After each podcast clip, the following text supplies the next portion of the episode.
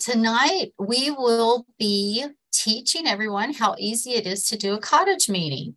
Miss Julene is away at her daughter's graduation, her college graduation. So we are going to be playing a video and then having a great discussion at the end. Ready?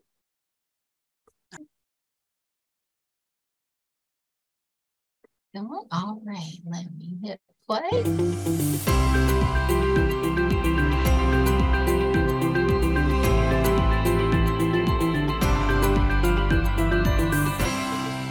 Welcome to our fourth cottage meeting entitled Foundations of Faith. I am Julene Jackson with Moms for America, where we believe that liberty begins at home. I want you to know you are a part of the cottage meeting revolution going on all around the country. Study groups of moms in neighborhoods and towns all across America. We're coming together to learn the principles of liberty and faith and then we're going home to teach and shore up those that we love the most, which will ultimately strengthen our communities, our schools, and states. Our founding fathers knew that strong families equal strong societies. And when you have strong societies, you will have strong nations. Last time we met, we discussed lesson number three, Ladies First, where we learned that we must educate ourselves first for as the women go, so goes the nation. You educate a woman, and the man will be educated. Today, we will be discussing the first of the three pillars of liberty faith, a foundation of faith. President Dwight Eisenhower said, Without God, there could be no American form of government, nor an American way of life. Recognition of the Supreme Being is the first and the most basic expression of Americanism. Today, we will discuss how God and faith were instrumental in the founding of America. Faith was the pillar of liberty that laid the foundation for freedom, for this country to grow and prosper. In the Healing of America course that Moms for America teaches each week online, in the seminar number one, we learn how God's hand was in the establishment of America and the Constitution, how he used Joan of Arc, Christopher Columbus, our pilgrims, and our founding fathers to do this. He was a God of miracles then, and he still is a God of miracles now. This Healing of America seminar will give you a bedrock foundation of American history and the Constitution. You will learn what has gone wrong with America and how we can heal it. You will love this 16 week series. The classes go for one hour each week. I teach them, it's free. If you miss a class, we record them and put them on the website, so sign up at momsforamerica.us. This Healing of America course could also be something you study together in the future in your cottage meetings. In the 5,000 Year Leap book that we will refer to often in our cottage meeting lessons, we will also study and learn the principles of liberty that our founding fathers used to form the basis of our government. There is a coordinating bookmark that you can get on our online store with all the 28 principles on the back. I have carried these bookmarks around for years in all my books, in my purse, in the car, which has made it easier to review and to memorize them. As you become familiar with or memorize these principles, it will allow you to speak with greater authority as we see so many frustrated people today lashing out in emotionalism, fear, anger, and ignorance. Principles are universal and they really transcend party and politics. You will always speak from a stronger position when you speak principle and truth. That is what is so powerful about knowing and even memorizing these 28 principles of liberty. You will be able to explain why you believe in an issue and you'll be able to back it up. You will become more confident in your ability to have conversations with family and neighbors and people who have opposing ideas from yours. You will also be able to speak more impactfully before school boards and city councils and in community events. These 28 principles really will become your dear friends.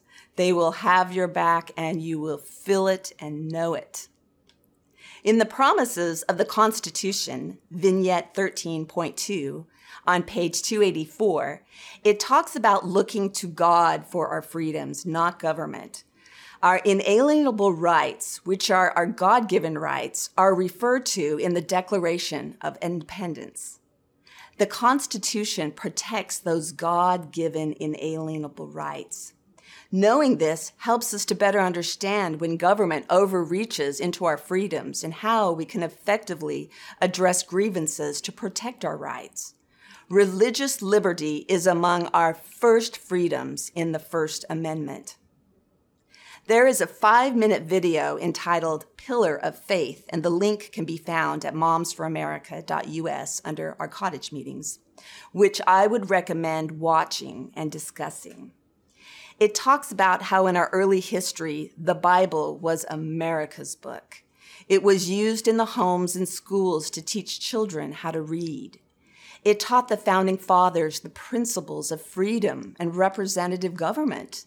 They called the Bible the rock upon which our nation was founded.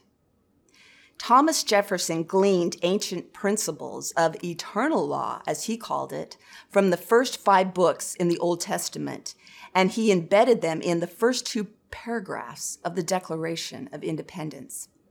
Recently, I visited Springfield, Illinois, home of Abraham Lincoln and home to his presidential library and museum.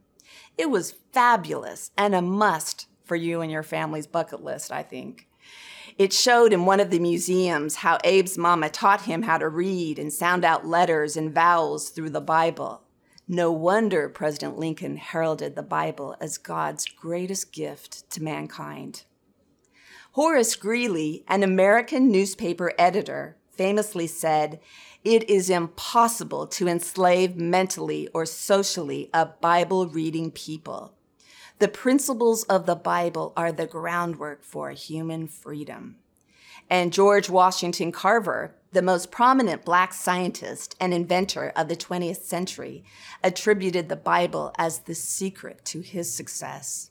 And even General Robert E. Lee credited it as his unfailing source of light and strength in his darkest hours. I have found a wonderful way to teach the Bible to my children through a book called The Bible Story, published by Libraries of Hope, available on our Moms for America online store.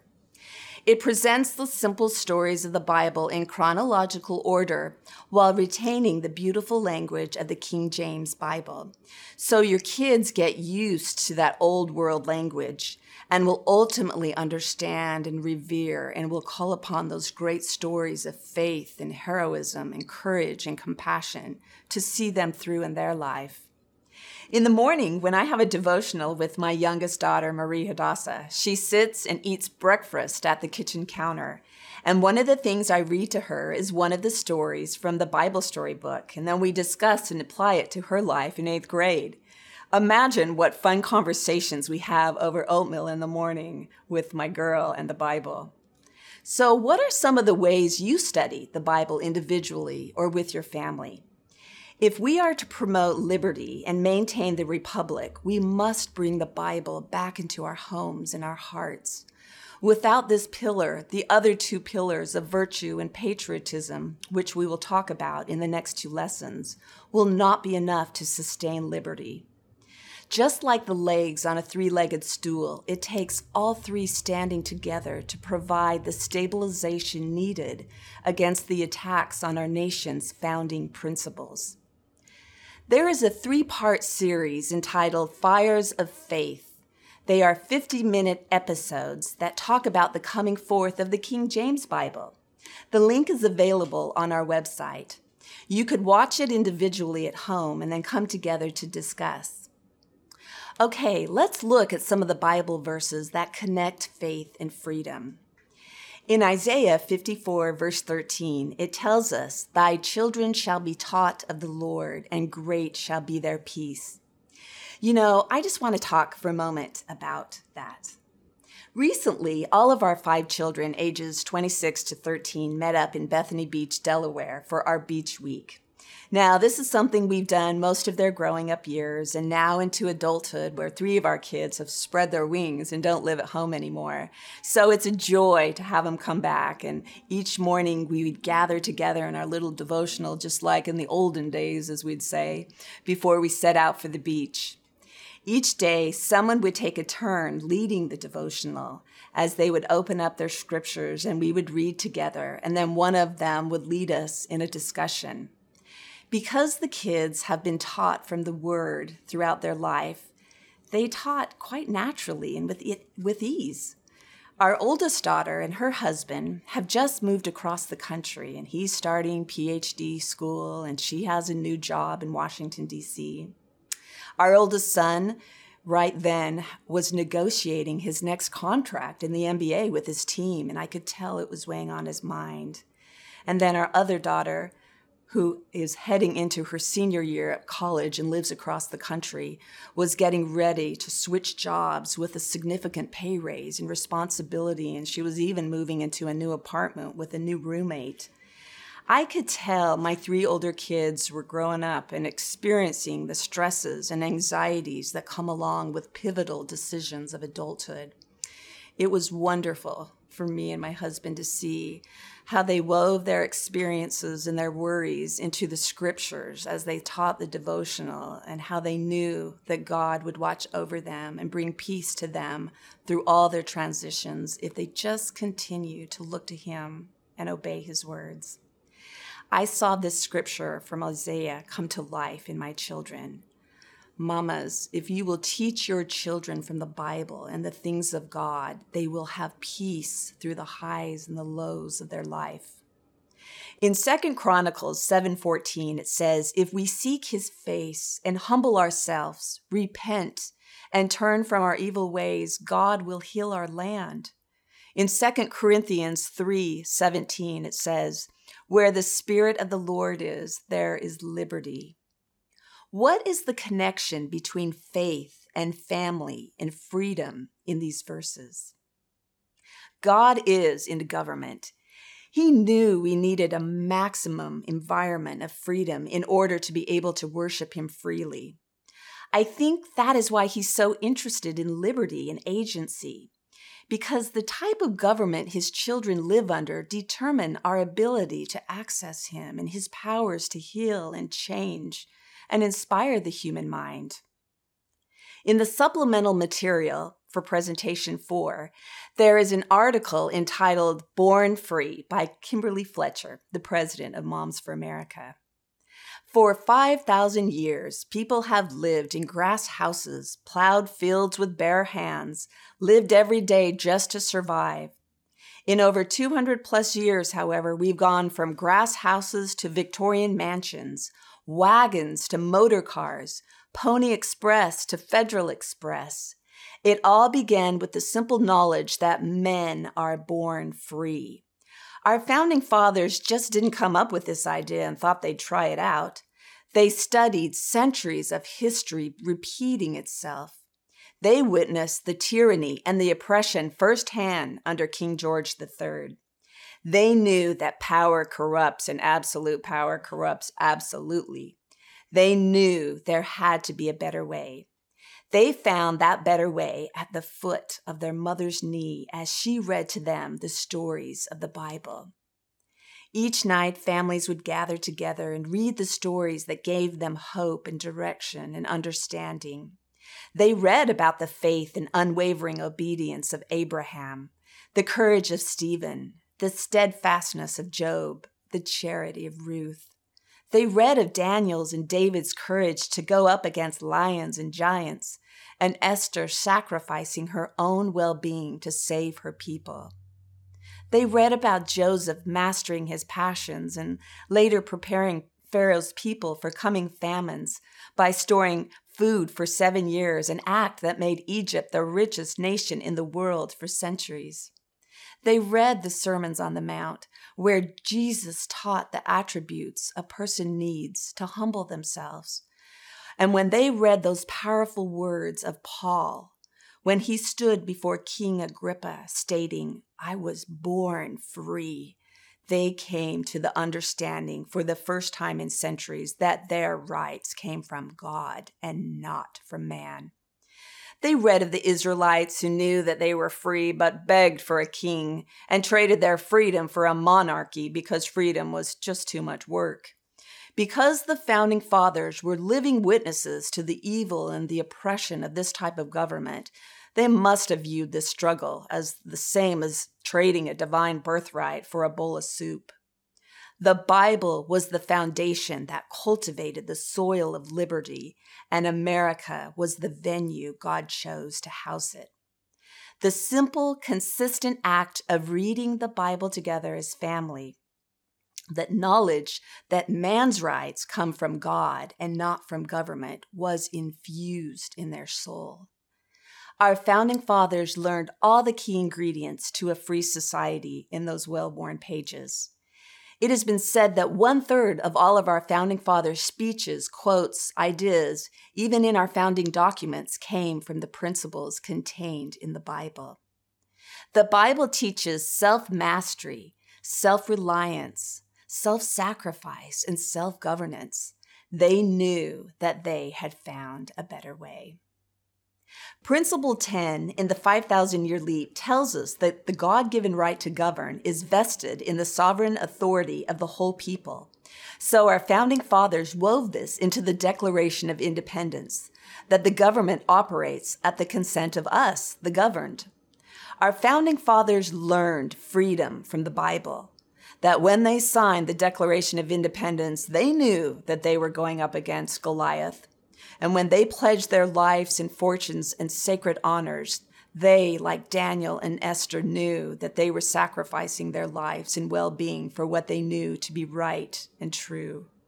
And in 1776, we saw the fruits of their labors as 56 men raised with an understanding of these principles, pledged it all for the greatest contribution of freedom ever made on the earth. And when they penned the words, We hold these truths to be self evident, they did so with the words of Paul echoing in their ears, and they knew they were born free. For over a century, settlers to this new world learned what freedom meant. And for the next two centuries, they lived under these divinely inspired documents. Now, in this century, we are in danger of losing it. These are troubling times ahead for our nation. Now more than ever, we need those timeless stories of faith and courage and freedom from the Bible in our lives. These are the stories that touched the hearts of our founding families, and they are the stories that will revive the spirit of liberty in the hearts of this generation and leave their imprint on generations to come. John Quincy Adams, the sixth president of the United States and son of John and Abigail Adams, said, So great is my veneration for the Bible that the earlier my children begin to read it, the more confident will be my hope that they will prove useful citizens to their country and respectable members of society. It's interesting to note that his mama, Abigail Adams, read the Bible to her children every morning. Question what are some of the stories or favorite characters from Scripture that you remember learning or were taught? And how did it impact you as a child or an adolescent or a woman today? In the 5,000 year leap, Principle 4 and 5 tells us that without religion, the government of a free people cannot be maintained. And all things were created by God. Therefore, we are all equally dependent and responsible to Him. I would recommend reading the chapters that go along with Principle 4 and 5 in the 5,000 year leap and have a mom read and report on it and discuss. In the fourth principle, what was considered the tenets of sound religion according to Benjamin Franklin? And if he said there was sound religion, he might be implying that there would be some unsound religions. And what might those look like today? What did the Northwest Ordinance, adopted by Congress in 1787, say that children should be taught in schools? Remember? They wanted not only knowledge taught, but morality and religion as well. Why do you think that was? In the Healing of America seminar, number three, We learn about how national testing scores and college readiness and the emotional stability of our children has declined as we took God and prayer and Bible out of the schools in the 1950s and 60s. Imagine sharing those kind of facts in public comment before your school board. In the supplemental material, there is a heart gripping testimony by Darrell Scott, a father of a teenage girl killed at Columbine High School in 1999, over 20 years ago. This dad testified before a House committee in Washington, D.C. shortly after this massacre, where 12 fellow students and one teacher was killed and 20 other students were injured by two boys that attended that high school, then would turn the guns on themselves. I'm sure this hearing in Washington, D.C., before this committee had to do with gun control and the measures to restrict the Second Amendment, that of bearing arms and protecting ourselves.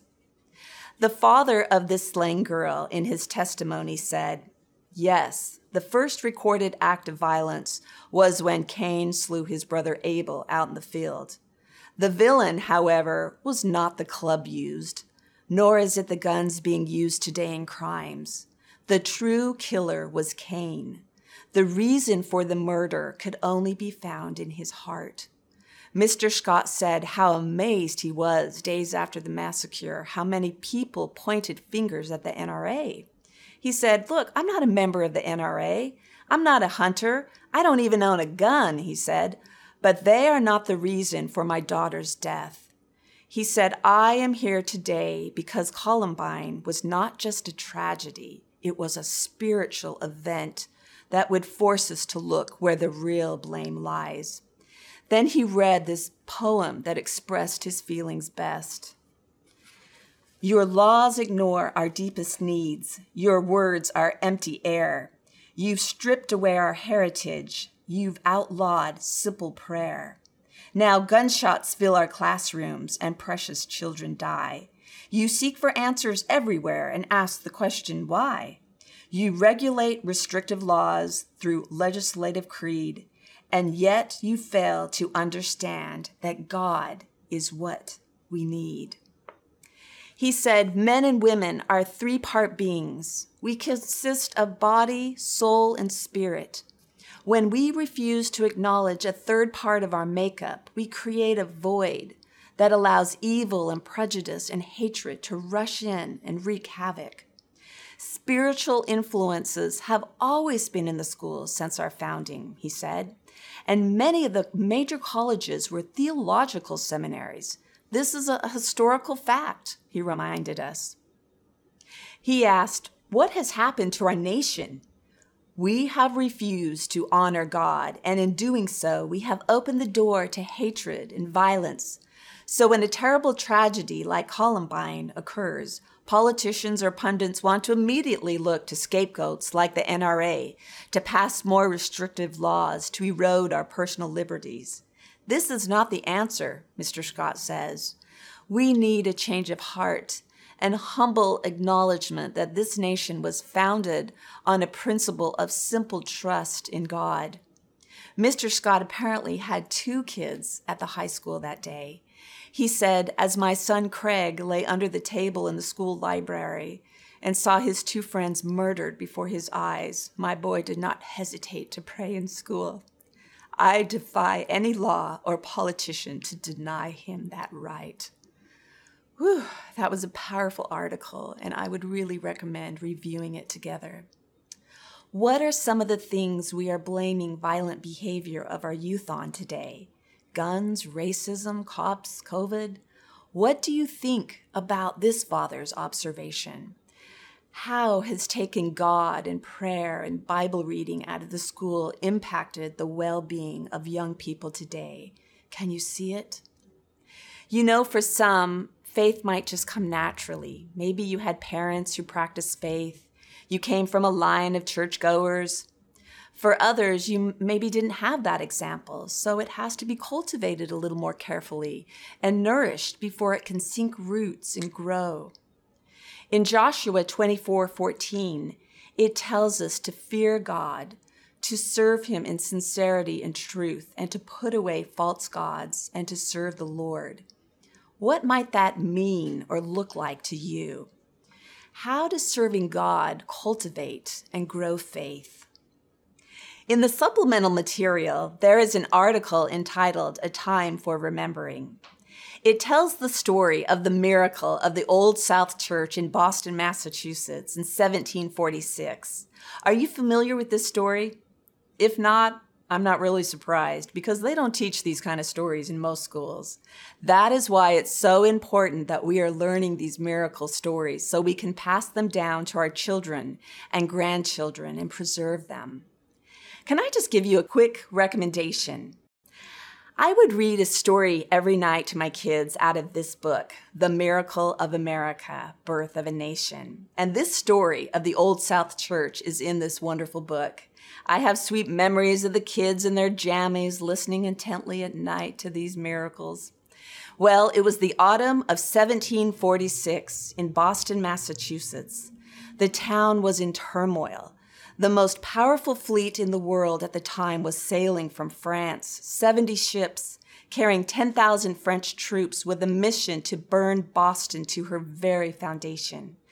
The governor declared a day of fasting and prayer to petition the help of the Almighty God to deliver them from this pending horrific French invasion.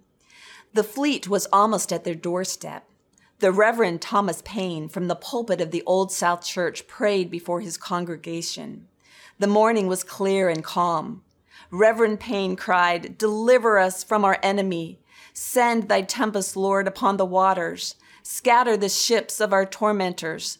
Sink their proud frigates beneath the power of the wind. He had scarcely pronounced the words when the sun was gone and the morning darkened. A wind shrieked so hard the church bells began to ring. Reverend Paine paused in his prayer, both arms raised, we hear thy voice, O Lord, we hear it, as tears streamed down his face. That day, the young 10 year old John Adams was in that South Church meeting house when Reverend Prince prayed for heaven's intervention. John Adams would go on to say, I became a patriot that day as he witnessed that miracle. And we know John Adams would go on to change the history of America and the world because of it. So at that very hour, a hurricane had blown in along the eastern seaboard, scattered the entire French fleet, with 4,000 Frenchmen sick from a pestilential fever, 2,000 dead, including their commander. The vice admiral threw himself on his sword. The French attack never happened. The few remaining ships, half man, sailed back home. You know, a few years ago, I was in Boston and I wanted to go visit this church where this great miracle took place. So I excitedly approached the building.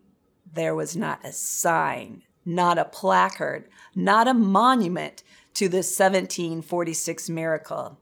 I asked a guide to tell me the story. She didn't know it. I went to the bookstore to see if there was a book on it. Nothing the miracle was totally forgotten or unknown by those who worked there, and probably to everyone visiting that site that day.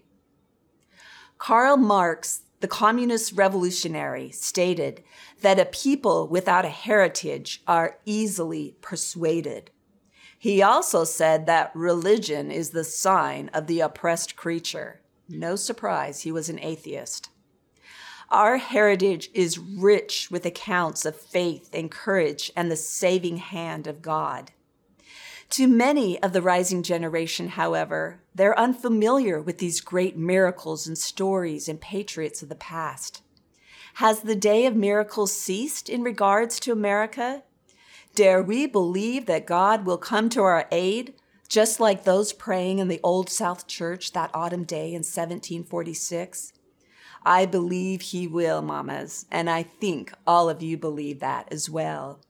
Hope is on the horizon as modern day patriots connect with the faith and the character and patriotism of the past.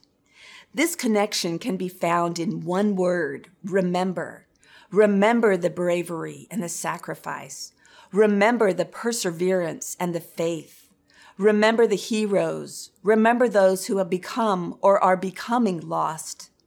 During this wave of being woke, I went to the grocery store recently and I purchased some syrup. The next morning, as all the kids were in the kitchen, I looked again at that syrup bottle. It looked exactly like the Aunt Jemima syrup, but with a new name and no picture of her. I thought, hmm, maybe it's a cheap knockoff. But then I realized it was the Aunt Jemima syrup. They had changed the name as not to offend and took her off the bottle. And it was now called the Pearl Milling Company syrup. Now, that doesn't exactly roll off the tongue.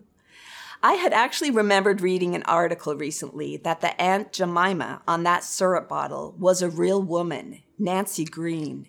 She was born a slave in 1834 and after the Civil War, she was discovered by the Davis Mill Company, and she became the top brand promoter of their syrup and made over $19 million in her lifetime. What an amazing story of overcoming, rising up from slavery, using free enterprise principles. Way to go, Mrs. Green. Not to mention the story of the South, of black and white coming together after the war. Who would think pancakes would be a part of this healing? It was said that her family and descendants were so disappointed by this change, as now her story, Nancy Green's story of triumph and victory, will become lost and unknown to future generations. The word remember carries great power because it maintains a link to the lessons of history and the inspiration of the past. Question What are you doing to help your children and grandchildren remember the great stories and people and miracles of the past? Tell the stories of faith in God, mothers. Know those stories. Our last story today describes the Constitutional Convention, that hot summer of 1787, when the delegates had reached the tipping point, many threatening to leave, abandoning the work of writing the Constitution. Quietly, Benjamin Franklin, the oldest delegate and most respected statesman at 81, arose to address the convention. He called them to pray I have lived a long time, he said, and the more convincing proofs I see of this truth, that God governs in the affairs of man. If a sparrow cannot fall to the ground without his notice, is it probable that an empire can rise without his aid? He then implored them to pray for the assistance of heaven and God's blessings upon this deliberation every morning. His words had a sobering effect upon the delegates, and they stayed and continued on with the work of writing the Constitution. If you haven't had a chance to visit Mama's Independence Hall in Philadelphia, where this great convention took place, I would highly recommend it. Some might say we are at the tipping point of this nation. It might just be our daily prayers that remind us that God governs in the affairs of our life and this land. I had a mama tell me the other day she gets so discouraged sometimes as she watches the news and sees what's going on. And then she said, Sometimes the only thing I can do is to pray. I think that is actually one of the greatest gifts we can give to our family our example and testimony of prayer. If we do nothing else, let us instill in our children this foundation of faith. Recently, we got a phone call from Frankie, our 23 year old basketball player. He told dad, I just prayed for help. I'm about to go into my NBA's team's general manager and negotiate my contract and my future. And he asked if we would pray for him. Honestly, my heart soared when my husband came and found me and asked me to pray for Frankie. If we can teach our kids to go to God in their hour of need, this nation shall endure. Frankie called a few hours later to say they had a great conversation. The general manager answered his questions and reassured him even before he had to ask. If our children and grandchildren know that it is the Lord who gives us help and comfort and guidance, they will be a tremendous force and light to many in the world, and they will know with a surety how to fight the battles ahead. Truly, God can heal us, our homes, our communities, and our land as we turn to Him. You know, my favorite scripture in Second Chronicles 7:14, pray, seek his face, humble ourselves, turn from our wicked ways, and he will heal our land. I am so grateful for our founder's foundation of faith and now it is up to us to remember and pass it on so our rising generations can carry on this flame of freedom. Let's review our questions for discussion. Number one, what are some of the ways you study the Bible individually or with your family? Number two, what are some of the stories or characters from Scripture that you remember learning or were taught and how did it impact you as a child or as an adolescent or a woman today? Number three, what was considered the tenets of sound religion according to Benjamin Franklin, found in Principle 4 of the 5,000 Year Leap? And what might be some unsound religions of our day? Also, discuss the Northwest Ordinance that was adopted by Congress in 1787 and why our founding fathers wanted three things taught in school morality, religion, and knowledge. How might you effectively testify before the school board about this? Number four, what are some of the things that we are blaming violent behavior of our youth on today? What do you think about this father's observation that Columbine was not just a tragedy, but a spiritual event? And how has taking God and prayer and Bible reading out of the school impacted the well being of young people today? Talk about Joshua 24 14, how it tells us how we can cultivate more faith in God. What might that mean or look like to you? And number six, how do we help our children and our grandchildren remember the great stories and people and miracles of the past? Sweet mamas, let our homes be houses of prayer, of the Bible, of learning and remembering. Let's teach by example. When we pray, God listens. When we obey, God acts. As we teach our children the greatness of God and the foundations of faith, upon which this nation was established, they will know hope is on the horizon as they connect with faith and character and patriotism of the past. Take care for now, mamas. We'll see you soon.